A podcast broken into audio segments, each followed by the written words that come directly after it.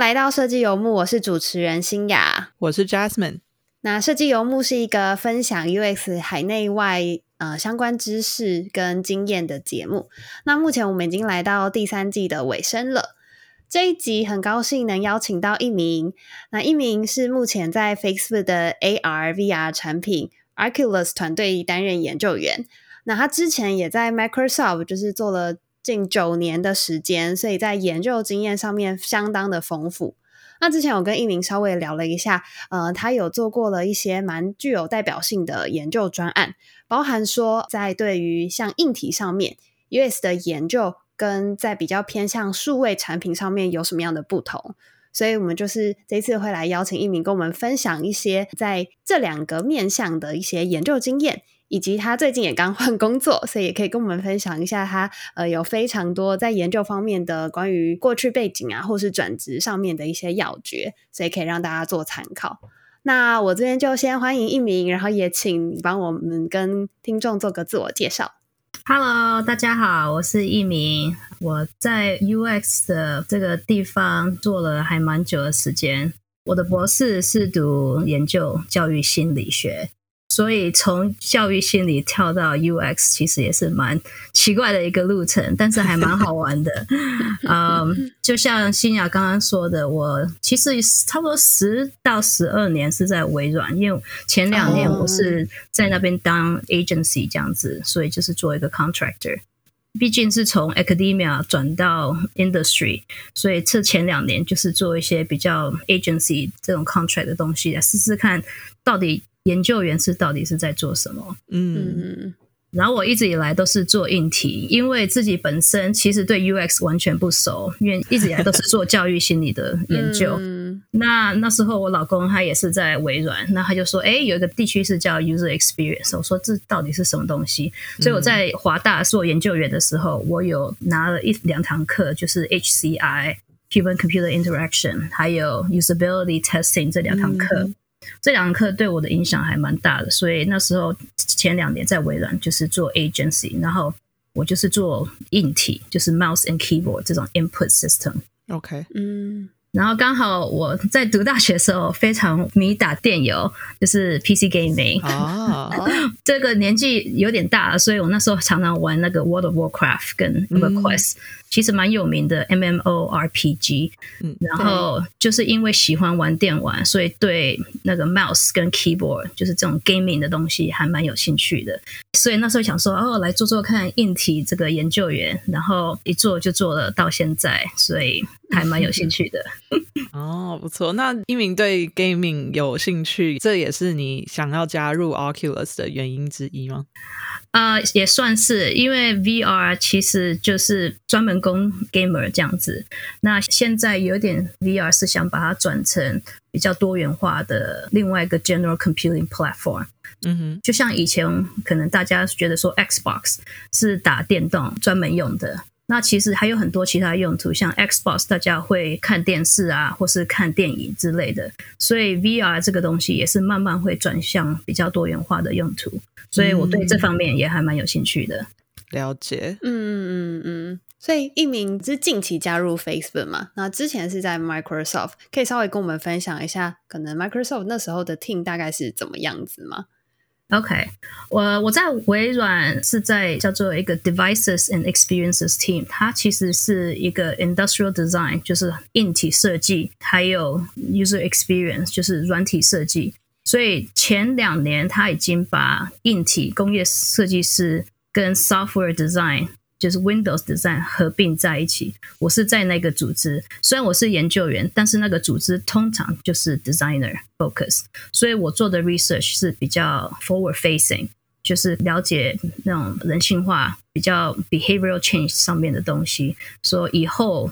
硬体会是怎么样子来呈现出软体，那大家需要的是什么？所以是比较 strategic，然后比较 looking forward to the future。of what productivity is, what mm-hmm. gaming is, what Windows of future is going to be. 所以这个东西就是比较走向 qualitative 还有 ethnography type of research。 哦，所以是比较广泛，而且是比较前专注于瞻吗说对前瞻啊，比较在看嗯未来到底会怎么样，可能未来 不知道五年、十年来看这个 technology 这个科技或技术可以怎么发展，然后怎么延伸到使用者生活这样子。对，因为你们其实近期来说，PC 它的销售一直在下降，因为每个人手上都有一只手机，所以当大家都有手机的时候，你想要去买 PC 这个欲念就是越来越少。所以我们的研究就是想要了解说，怎样去拓展其他的市场，譬如说怎样去让年轻人或是女性来买这种 PC。那我们要从研究上面来了解说，这些市场或是这些买家想要的东西是什么。嗯，想要可能是比较说 personalize 比较多多元化的颜色，或是不一样的东西来展现自己对这些三 C 产品的不一样的 interest，I guess。嗯，所以我们就是通过研究不同样的方面来了解不同国家他们的需求是什么。嗯他们对产品方面的需求是什么？他们到底是买 PC 是用来干什么的？是来做功课，还是来那种写 email，还是用 VC 来跟大家做这种聊天，或是打电动？所以在不同市场有做不同的研究，来了解客户的需求是什么。嗯，那还蛮好奇，说一鸣在做研究的话，实际上是怎么做？是哪些研究方法可以更深入了解你刚才所说的那几个目标跟目的呢？呃，我我下来用一个比例，就是我们那时候在微软 Windows 的 PC 的上面是想要了解怎样去让女性或是年轻女性来买 PC 这个东西，因为我们发现其他的 competitor 越来越多年轻人和女性去买他们的 PC。那我们想说，呃，那我们女性想要的什么？通常就是他们觉得 PC 非常古板，就是黑色，就是银色，然后就 是觉得说这个其实一点都不是适合他们想要的东西。嗯，所以我们其实有到很多国家，比如说日本、中国，也有去台湾、韩国，还有英国这种欧美国家跟亚洲国家去做不同的调查，想说用看不同的材质，用看不同的颜色，会不会吸引女性族群，还有年轻人族群去来对这些比较印象中比较古板的 PC 有不一样的感觉。嗯那当然说这是硬体上的研究，我们当然也有做软体上有什么，譬如说他们用 PC 大部分是用什么样的 experience，所以软体上面也有做。但是你看买电脑，第一眼大家看的就是，哎，这个硬体适不适合我的 personality，是不是适合我的性格，是不是我想要的颜色？那触碰起来是不是我喜欢的？所以我们会在硬体上也是会想要做一些拓展年轻人还有女性的市场，去做不一样的研究。嗯 OK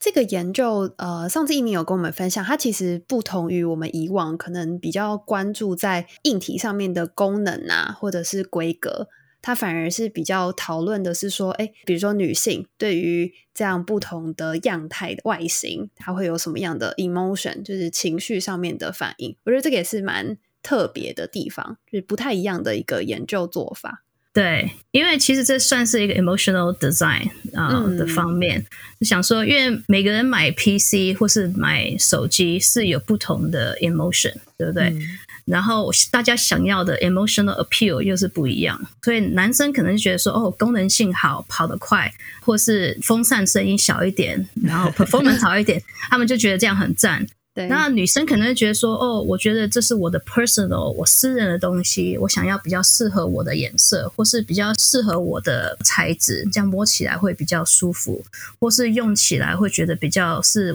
我自己有私人情感的东西。所以在这个东西，我们就做了很多不同颜色还有不同材质上的研究。因为你知道，PC 它就是塑胶、金属，然后我们还有选择一些布料的东西去做不一样的 emotional design appeal，去看说，哎，年轻人或是女性、年轻女性，他们对哪种材质比较有兴趣？那为什么？因为这可能是有关于 emotion 的东西。为什么？就是可能说，哦，我觉得触摸起来比较舒服，嗯因为大部分女性手都还蛮冷的嘛，碰到金属可能就觉得说，哦，这个好冷。那我们就用一些不同材质，譬如说，我们之前有做布料，就是 Alcantara，就有点像是鸡皮这样的感觉。那女性摸起来就觉得说，哦，这个就会让我的手不再冷，就是碰在金属上面不会冷。但是在不同国家也有不同样的感觉。像如果去东南亚，他们就觉得说，哦，这个太暖了，嗯，所以他们还是想要金属。OK，所以我们有做不同的颜色，然后不同颜色在不同材质可能又展现出不一样的。譬如说，在东南亚，他们会觉得说，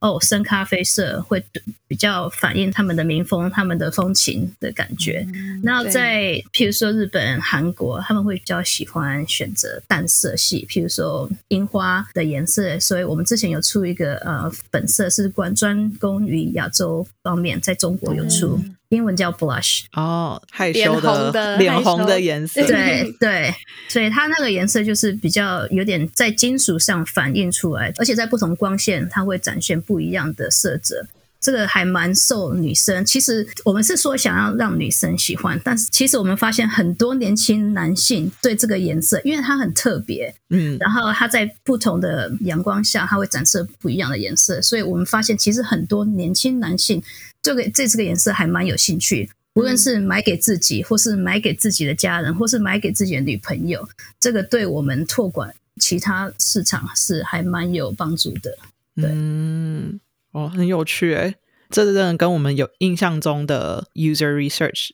蛮不一样的。对对，在这方面就是很感谢呃，我们跟我们的工业设计团队，还有我们的 mechanical engineer 叫什么机械工程师，嗯因为他们帮助很多，要做不同的材质，然后不同的漆色。然后把它放在 whether 就是大的，譬如说做成一个 model，像是呃模型上面做成像 PC，或是只有一个小小的一块布料来呈现这个，然后让我们带到不同的国家去进行这些色票的研究，所以这个还蛮感谢他们。所以你很常是密切跟比如说呃机械工程师或工业设计师在，就是可能每一天都要合作或者什么的，然后由研究员来提出要求，说我们可能会需要这几个颜色去进行测试跟研究，是这样子吗？对，因为我们一开始可能也不是说上百色，但是有很多很多不同颜色。那因为颜色其实这个东西是非常 subjective、比较 emotion 的东西，主观比较主观。对，男生喜欢的是譬如说比较深黑色、深蓝色这些，那女生喜欢的不一样。所以我们先会在 internal 就是内部里面这些先刷了一一大部分出来。啊嗯然后把我们大概觉得这些东西适合哪一个国家，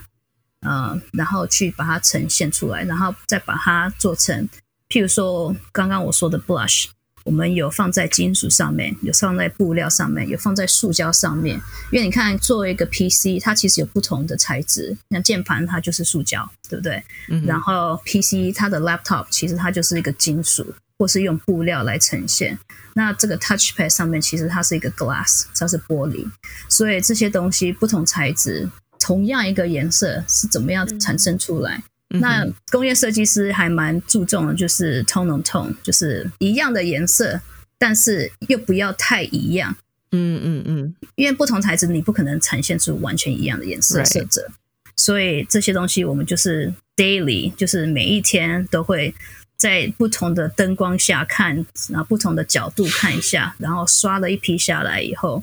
把我们喜欢的东西呈现给 potential buyers 这样子。嗯，好有趣哦，感觉很像那个在处理房子的内装，没就是装潢的时候，就会在那里比说，哦，这个比 tile 跟那个墙面可以配得起来之类的。对，而且买房子他们都会有说，譬如说你在 Northwest 西北美哪一种你色泽比较适合以后你要卖房子的时候，所以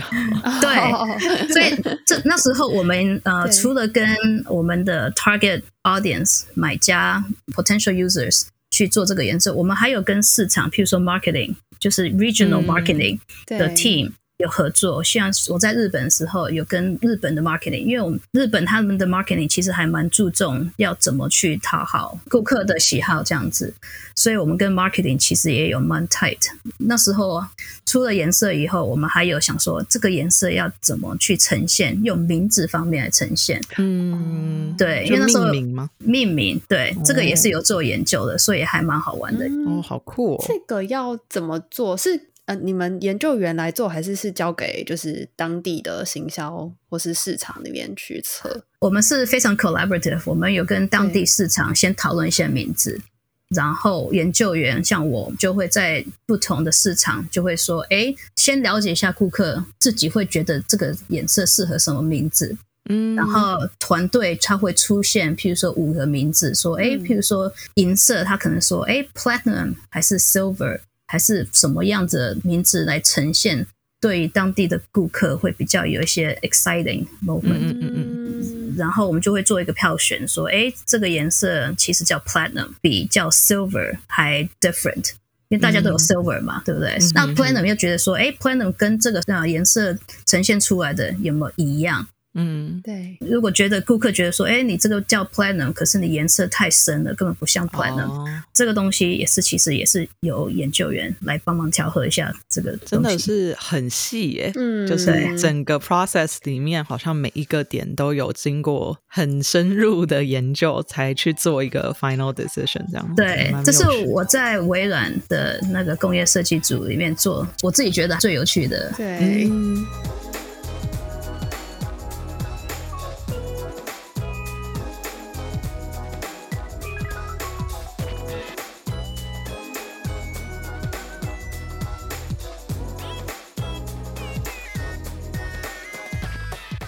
那这个是在 Microsoft 一鸣觉得最有趣的 project 嘛？那其实还蛮好奇说，一鸣现在在加入 Facebook Oculus 之后，负责专案，还有有没有觉得比较 exciting 的专案可以分享一下？因为我觉得 Oculus 它一直给人家的感觉就是，哦，是年轻男生想要打电动，唯一能用的就是 VR。那我自己本身会想要加入 Facebook，是因为我觉得 VR 还有很多不一样的市场需求。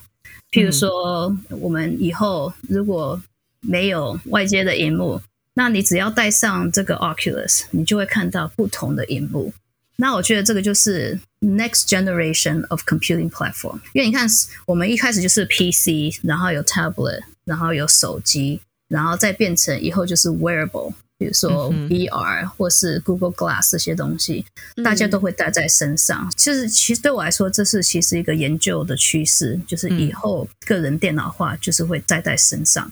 所以我觉得那时候我会转来 Oculus，我觉得这个还蛮有趣的，因为电脑带在身上，然后把你现实生活的东西放在虚拟世界上，那以后就可以躺着工作啦，我就不需要坐 在 电脑前面。这是好事吗？有好有坏，当然不是只有说工作上。我觉得，譬如说，我也想了解为什么大家会想要去虚拟世界，对不对？嗯对，那这个东西我也觉得还蛮有趣的，是说虚拟空间是有帮助大家什么？因为现在是疫情当中，很多人买呃 Oculus 就是想要来运动啊，比如说嗯 fitness、来玩 B Saber 这个东西，就是帮助你在家里能够好好的运动，好好的帮助自己的身体。那另外一群族群，我们发现说买 Oculus 就是想要跟自己在远方的亲戚或是远方的朋友，比如说像我们在美国，想要跟在亚洲的亲戚朋友能够在虚拟世界大家团聚在一起，这个也是一个还蛮大的需求。所以有 social collaboration、social meeting，还有 fitness and health。还有当然是 productivity，所以我觉得 VR 能够切入到不同的市场，这个对我来说也是一个非常 attractive 的地方。也为什么我想要来了解一下这个虚拟世界？了解。那呃，你现在有在经手哪个研究专案？你觉得是有趣的吗？或者你可以分享的？呃，我比较可以分享的专案就是一个 concept 叫 Infinite Office。我可以说是因为我们的大老板 Mark Zuckerberg 已经说过，然后你们去 YouTube video 也有上面。它其实就是一个 concept，就是你戴上 VR 以后，你可以看到你虚拟世界的荧幕，但是你也可以通过 VR，还有一个叫做一个 mixed reality，你可以看到你现实生活上的东西。因因为你想想看，我们在工作上的时候，除了荧幕以外，我们还有手机，我们还有这个小本子写一些小东西。像我自己本身就会带一本 small skin，然后会写一些，譬如说自己的想法，还是一些 notes。然后我的桌上非常乱，还有一大堆书，还有一些咖啡杯，还有水什么的。所以 Infinite Office 他是会觉得说，你不是只有去进到虚拟世界，但是你还是可以看到其他东西。那我在家工作之前，我有两个小孩子，我还是要顾到两个小孩子，所以这个 Infinite Office 对我来说是非常非常有趣、非常有效，能够帮助我们能够创造另外一个空间去工作。顺便顾到真实生活上的东西。那像有些人可能有小狗、小猫，可能就是想要看一下猫。这个你也是会通过这个 Infinite Office 里面，你可以看到。OK，了解。那就是这个 idea 绝对是接下来的趋势。那还蛮好奇，说因为毕竟这个是有点还没有被完整定义的，嗯，产品或是情境或者使用者体验这个东西，都其实并不容易去讲说什么是 best practice 啊，或是或是有没有什么既定的方式、既定的模组要可以照着做。那这个东西就是还蛮好奇，说艺名是怎么透过研究去定义问题啊，或是去发掘实际上问题，或是设计或策略的走向。这个其实，因为如果我们譬如说想要把 VR 推广到比较 general computing，当然我们第一就要先了解大家的 general computing 的定义是什么。嗯，譬如说大家用电脑或是用手机，通常是在干什么？譬如说我们用电脑，可能就是疫情当中大家都是 remote，我们可能会用电脑跟其他人开会，我们会用电脑 check email，我们会 take notes。就是用 Google Doc 或是 Office 来做功课，或是来做工作上的需求，所以我们就是把这些情境用 VR 带到虚拟世界上。VR 现在可不可以用在 Google Doc 上面？VR support 像很多人，像学生可能会一边看 YouTube 或是看课堂上的 video，然后一边 take notes。所以这个需求就是你要 two screens side by side。那 VR 上面可不可以呈现他们想要的需求？所以我们就会设计一些任务给使用者，然后让他们进行这些任务。那当然，你不可能坐在电脑前面两个小时，可能有些人会啦。我自己本身是屁股会痒，就会想要动来动去，会想喝杯水啊，或者站起来去上个厕所什么的。那我们也想要了解，带到这个 VR 上面，你能不能同样做这些东西？所以我们就会设计一些 research，就是看大家能不能拿到现实生活上的东西，去了解说，哎，这个 mixed reality 的 experience 够不够好？比如说，我就会请他们一边打字一边看 video，然后就会有一个 activity，看他们可不可以拿着手机。看一下现在这个什么时间，看看他们能不能看到，呃，有人 text message 给你，因为这个对现实生活来说这是非常重要的。像我本身就是一天到晚就是看说，像几点要不要去接小孩，然后谁打电话给我，小孩学校有没有事情，所以这些能不能看到手机是非常重要的事情。那喝水又是另外一件事情，大家在疫情中最好是多喝水，所以我们也会设计给使用者说：“哎，前面有一个水杯，你看你可不可以拿到那个水杯？”所以在这些任务上，我们会想要测试的重点说：“哎，这个 mixed reality 呈现出来的 experience 够不够好？会不会有延迟？因为如果有延迟或是距离感。”如果这些不够好的话，那他就抓不到水杯，或是你抓到水杯，可能就抓到一个空的感觉，或是譬如说像我常常就是想要站起来运动一下，走去开灯，或是去上个厕所。那你如果这种距离感还有你的延迟调的不够好的话，你会不会走路会绊倒？或是你们家有小狗、小猫或者小孩子在那边跑来跑去？你如果距离感不够好的话，会不会踩到小孩子？会不会跌倒？所以这些东西对 space navigation 带着你 go go 走路，这些都是要做的非常好，因为这是有关于 user safety，其实通常会做到的事情。所以我们要让他们觉得说，哎，这个呈现出来在 VR 是非常 realistic。嗯哼，嗯哼。所以你不用一直脱掉你的 go go，你可以继续带着，然后做你现实生活上的东西。嗯，还蛮有趣的。所以像研究员这样子发现了这些功能上的可能不精准，或是发现了一些就使用者觉得使用起来不顺的地方，因为这个听起来感觉解法比较容易，就是往你知道工程师要把它做更精确，对对对，比较像是技术。技术还不到那里，然后我们技术要再调整。可是我还蛮好奇，因为我是毕竟是设计师嘛，所以我其实还蛮好奇说。这个东西是不是有机会透过设计去用一种比较 creative 的方式去解决的呢？还是这个是纯技术？就是一鸣在这边做的，可能就真的只是去帮呃工程师了解说，OK，我们现在这个技术还不到位，我们要再精进，而不是说就是你知道，比如说 UI 上面可以有一些 alert 啊，或是或是呃帮助他 navigate 在一个可能这个实际空间比较空的道路上啊，或是。呃，就还蛮好奇，说研究完毕之后得到这个结论，说还不够精确，然后使用者会绊倒，或者使用者拿不到水杯之类的，那接下来会是什么状况？就像 Jasmine 说的，这个其实是很多技术上的问题，就是比较多的 interactions 啊，会比较多跟工程师的帮助。那像 UI designer，因为我们有一个东西叫做 guardian，就是在虚拟世界会跟你 set 一个 boundary。所以你跨越这个 boundary 的时候，它就会给你一个 visual alert。所以这个东西会跟 UI designer 会说：“哎，我们要在 VR 上面怎么呈现，让 user 了解说，哎，他已经跨越出之前原本定位的地方。”嗯，所以这个也是有跟 UI designer 合作。哦，那也有跟 industrial designer 呃工业设计师合作，因为我们会说：“哎，要用把 camera 放在什么地方？”嗯哼。才会让它更呈现出现实生活上。如果你 camera 放在不像在眼睛看出来的东西，那你就呈现出来的是，嗯，可能譬如说，user 会觉得说，哎，太高了，跟我的眼睛，呃所以我们尽量是想要了解，要把 camera 放在什么地方，嗯哼，让它呈现出来的现实生活跟我们眼睛所看到的是非常接近的。哦，所以也同时会做出那个 camera 放在不同地方的 prototype 去去测试吗？对，哦，好酷哦！对，这个好贵哦。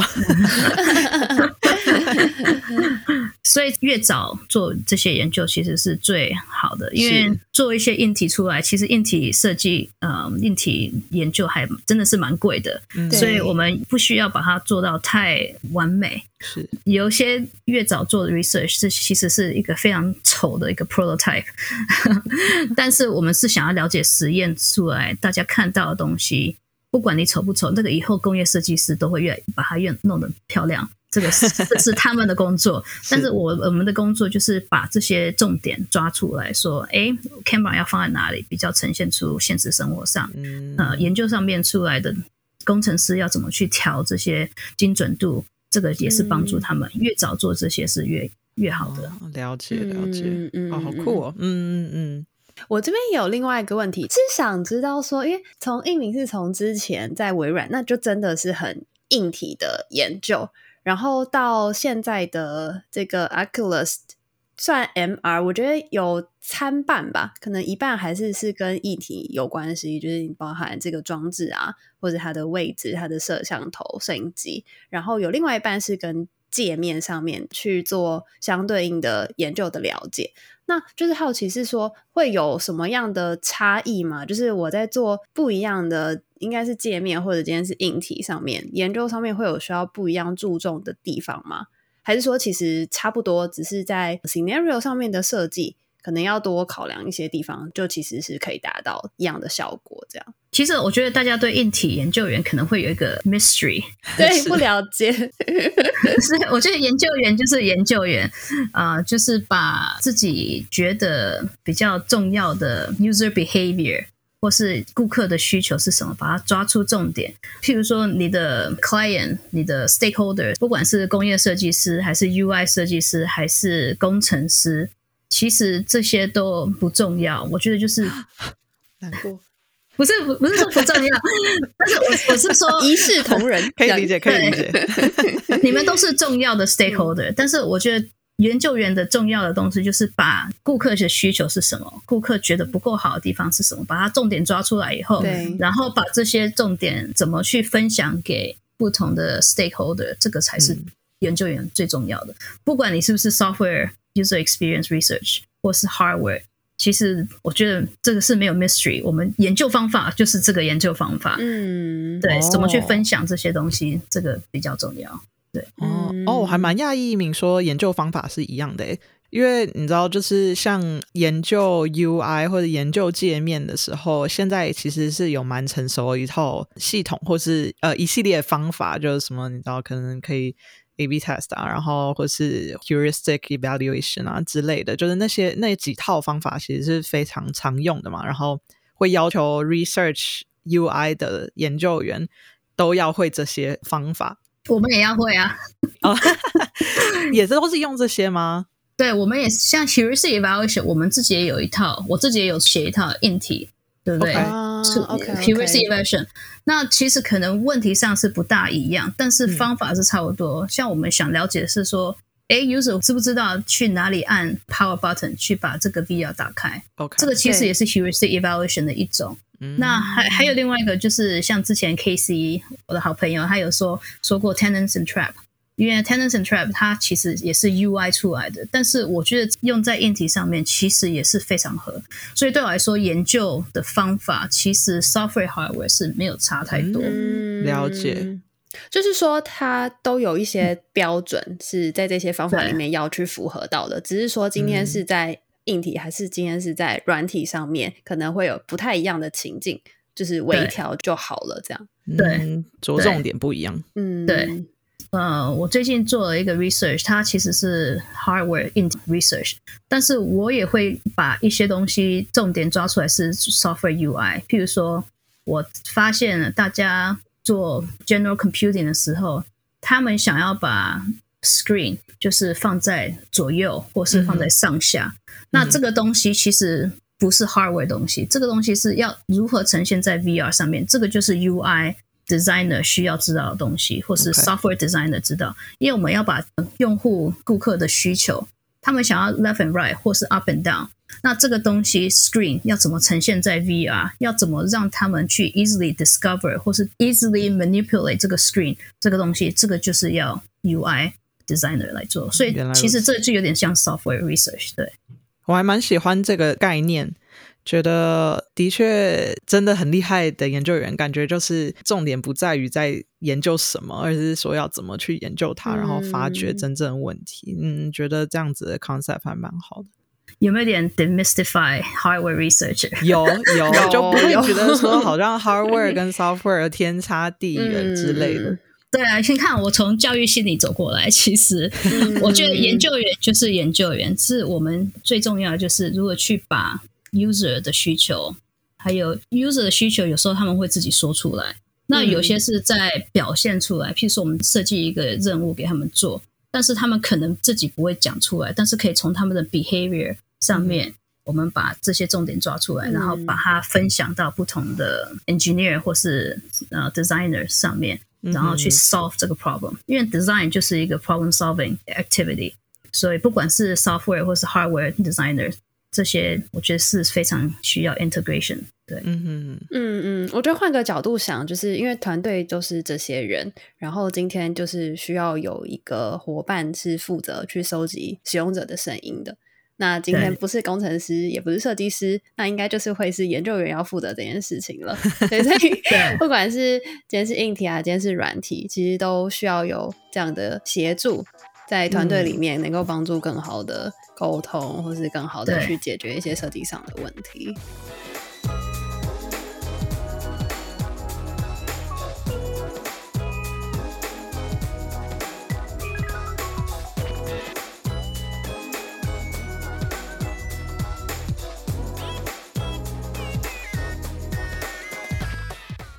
我觉得想趁这个机会，因为艺名其实也有非常多在研究员里面职涯的经验，然后包含自己有算有部分的转职，所以特别想要请教艺名是说，你觉得在你过去可能看到这么样多的研究员角色上面，可以跟我们分享一下，怎么样成为一个比较亮眼的研究员？包含是说，可能在面试啊，或是在找工作上面，呃，有什么样的建议可以提供给我们？这是非常好的问题。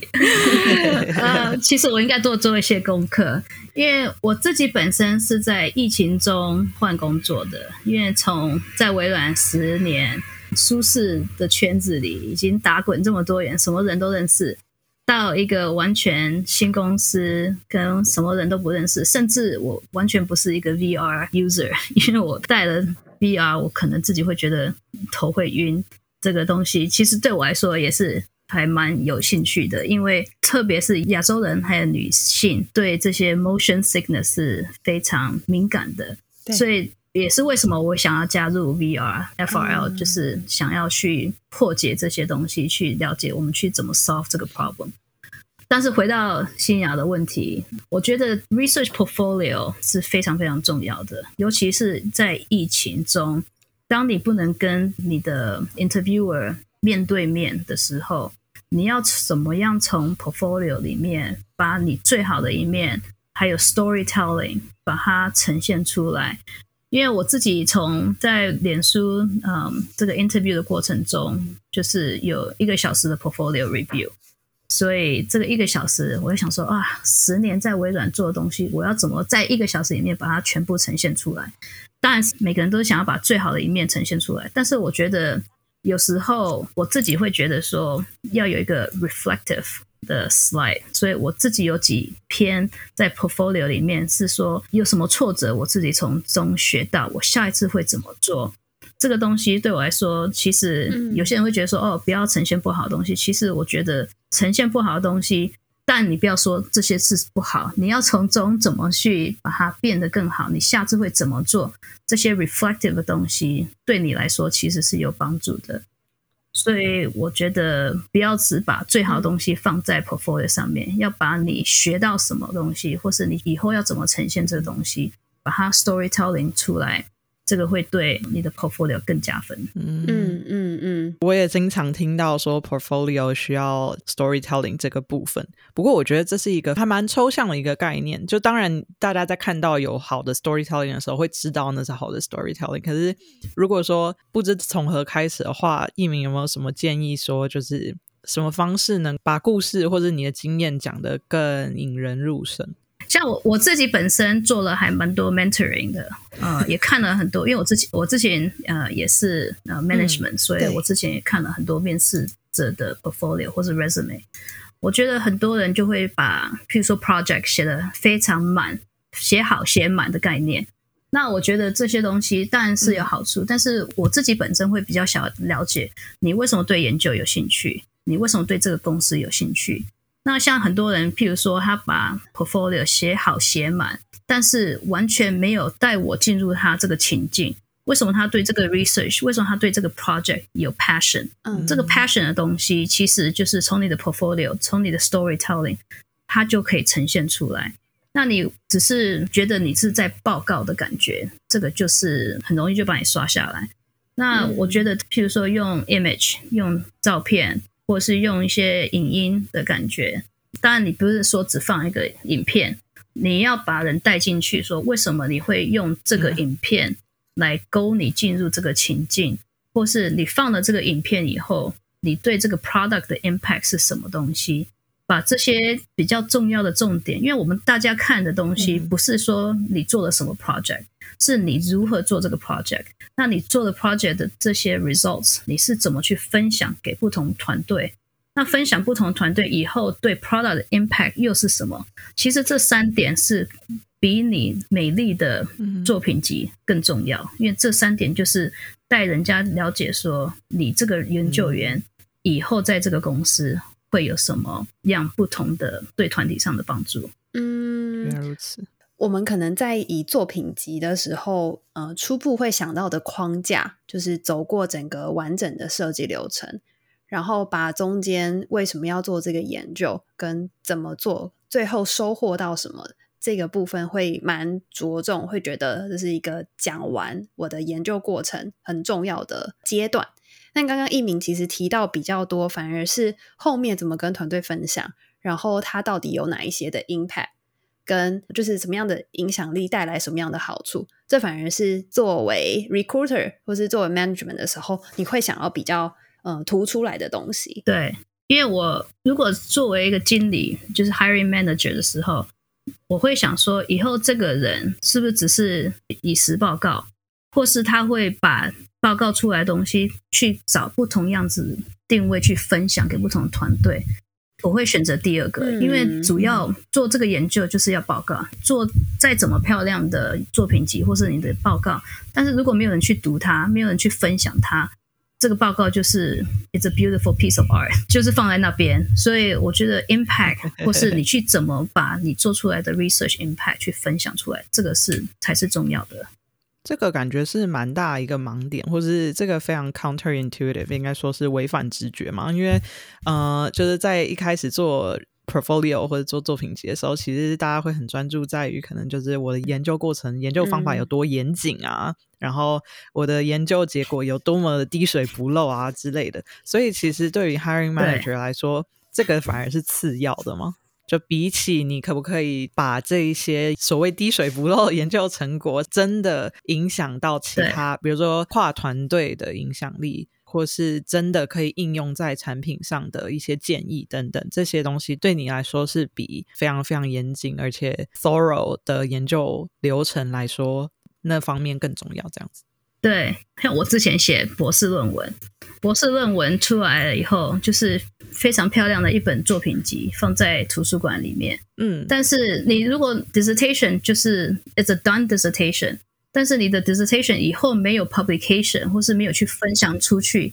这个 dissertation 它就是永远收在一个图书馆里面，就没有人去会去读它。所以我觉得这种比喻。有点类似，就是你的作品集做再怎么漂亮，如果没有人去看它，没有人去应用它的话，你就没有什么 impact。所以我觉得在 interview 面试上面，你要去发表的就是你是怎么把这个 research 去分享给不同团队，那团队对你这些 research insights 有在产品上面做什么样不一样的抉择的时候，这个对，就是会让你比较 stand out。所以刚刚一鸣提到的是，包含在面试的时候，可能在这个 impact 就是影响力上面的篇幅，就是要特别留意，可以多分享一些，会比较让呃面试官印象深刻。那还有其他在面试上面建议我们要多注意的地方吗？啊，我觉得很多人都不怎么懂得回答。What's your superpower？或是 What's your most challenging experience？这两个问题就是非常 polarized，就是不一样。一个是讲你自己的好处，那对我们亚洲人而言，尤其是台湾人，我们从小就是觉得说这是你 know 儒家的文化，就是不要讲自己的好。但是在美国，你如果要在美国找工作，或是在找外商工作的时候，你就是要把自己讲到如何的棒。所以这个 super power 这个东西，我觉得是非常非常重要的。那当然，自己讲自己有多好，这是非常难的事情。所以我会推荐大家在家里先把自己觉得自己哪里的强项先做好，找一个 project，找一个样品集去凸显你自己的 super power。这样你讲起来就比较顺畅一点，或是你有 practice，就会觉得说比较不会觉得。拍谁啊？不好意思，所以这个 super power 是蛮重要。那另外一个问题就是，What's the most challenging 这个东西？其实面试官不是嫌说你真的 challenge 是什么，他是想要了解你在 challenge 上面如何去帮忙这个 challenge 的东西 situation 去做更好，下一次做更好，就是有点 reflection 的问题。所以大家可能有时候会说 challenge，就说哦，我跟这个人有什么有什么突兀的呃不一样的不好关系。其实我们不 care 是这个，我们是 care 是说你以后下一步要怎么做，遇到这样同样的情况，你要去怎么转换你的心情，或是你要去怎么 convince 这个比较难 challenge 的 situation 去做不一样的东西。所以这两个 tips 我觉得真的要在家里先做好工作，然后还有一个 tips 就是要回答这些问题的时候，你去照个镜子。一对一，自己跟自己有一个面谈，就是照着镜子看你自己怎么讲。如果你表现出来是有点怕怕的，拍谁不好意思，这样子你就会给人家觉得感觉是不够呃 confident，不够有自信。所以我觉得在镜子前面，或是你自己有家人朋友帮你做一个 mock interview，这个东西其实也是非常有效的。哦。那个艺名，我有一个不情之请，如果你方便的话，可以试试看嘛。就是如果你被问到这些问题，你会怎么回答？其实我们就帮一鸣准备一题，就是 What's your super power？想知道一鸣的超能力，想听听看一鸣的。答案会是什么？OK，我自己常常说我的 super power 是我是在美国来，我常常会 joke，就是会说我自己是一个非常 nosy，但是其实我是非常 passionate user experience researcher。然后还有一个 super power 就是非常 passion，嗯，creative，就是我会对不同的 stakeholder 呈现出不一样的 storytelling。譬如说，我对 industrial designers 工业设计师，我可能我的 research insight 可能就不是数据化，我可能就是呈现 video。或是 pictures 去跟他们分享说设计上要怎么样改变。那对工程师，我知道工程师他们的口味是什么，他们想要数据，他们想要 numbers，所以我的 insights 就会呈现说 percentage 或是一个 chart，去给他们了解说百分之多少人喜欢这个产品，或是百分之多少人对这个准准确度觉得不够好。所以我会说我的 creativity 跟 passion，因为我有时候。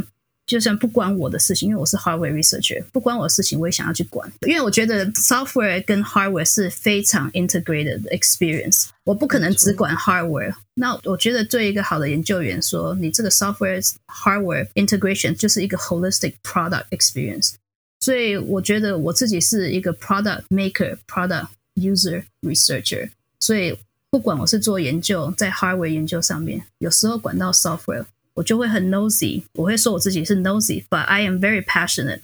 就是把 software 东西也会做一个 report 出来，去给 software 团体了解一下，因为这个是一个非常完整 holistic product experience。哦，我不想说，你有准备？没有啊，讲的很好啊，觉得很有道理。对，而且非常直接清楚，然后马上就可以知道，OK，对团队带来什么样的帮助，跟理解这个人他的性格。对，契合成。我觉得之前我听过有些人说，在 interview 其实还蛮重要一点，就是 authenticity。对，这个中文要怎么讲？真实感、真诚吗？真诚感。对，所以我觉得真诚感就是你自己要非常有真诚的去表现出自己。不要 gay bye 就是了啦，不要觉得自己能够做什么，但是其实没有 support。主要就是功课要做好。你如果把自己想要的 super power 讲出来，最好有一个样品集，或是有一个 story 去 support，这样就会有真诚度会高很多。嗯哼，可信度也会高很多。嗯，可信度还蛮重要的。嗯，那今天真的很谢谢一鸣，就是包含前面帮我们分享这么多跟硬体、软体。上面的研究经验，然后到最后也给了很多跟研究员上面，其实也不只是研究员啦，我觉得设计师或者是大家在面试者上面都可以拿来参考的意见，然后可以回头思考一下自己的 super power 是什么。这个真的是如果临时被面试官问，很难回答到一个完整漂亮的题目，是可以准备，但也要维持自己真实的样子，这样。补充一点，就是新亚讲说这个被问很难立刻知道嘛，这个东西可以在平常工作的时候就稍微留意，就是这个小故事感觉可以证明说我是什么样的人之类的，就可以多多留意，然后写下来之类的。因为就是真的要面试的时候再去找，真的会一下子想不起来到底自己有什么事迹，真的就想到这个可以分享给大家。对，还有就是。平时一定要去 renew 你的 portfolio，对，就像 Jasmine 说的，有什么好的东西就赶快加进去，不然真的是十点要做什么你都忘了。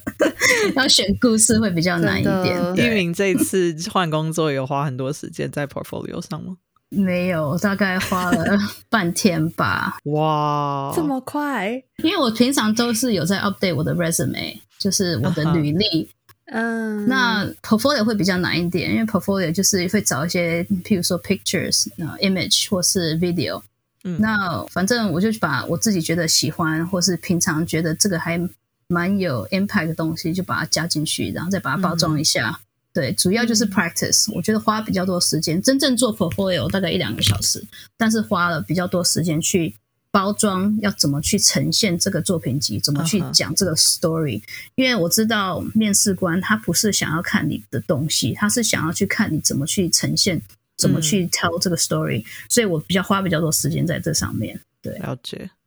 回家再重新来看看作品集 加油，加油加油！好，那今天就很谢谢一鸣，耶感谢花这些时间跟我们分享。谢谢谢你们，谢在节目的尾声，想来跟大家分享我们筹备半年多的秘密计划，就是我们即将在好好开课喽。没错，在过去经营设计游牧的这段时间，我们三人团队私下有许多的交流切磋，也有更多是在工作上的个人成长。所以在经营节目之余，我们想要记录并与大家分享我们跨国闯荡的成长笔记。将会是透过这一门 UX 设计研究全攻略来呈现。它会是一门 All in One 涵盖 UX 基础知识和实作技巧的课程。那这门课即将在七月十四号周三上线募资。募资之前呢，有试出一个前测问卷来探寻大家的购买意愿，只需要花两分钟填写就可以获得八折的优惠券。所以如果有兴趣了解更多或有意愿购买的话，欢迎到设计游牧的粉丝专业或官网查看，希望能有机会跟大家一起学习成长喽。那我们就下次节目再见，拜拜。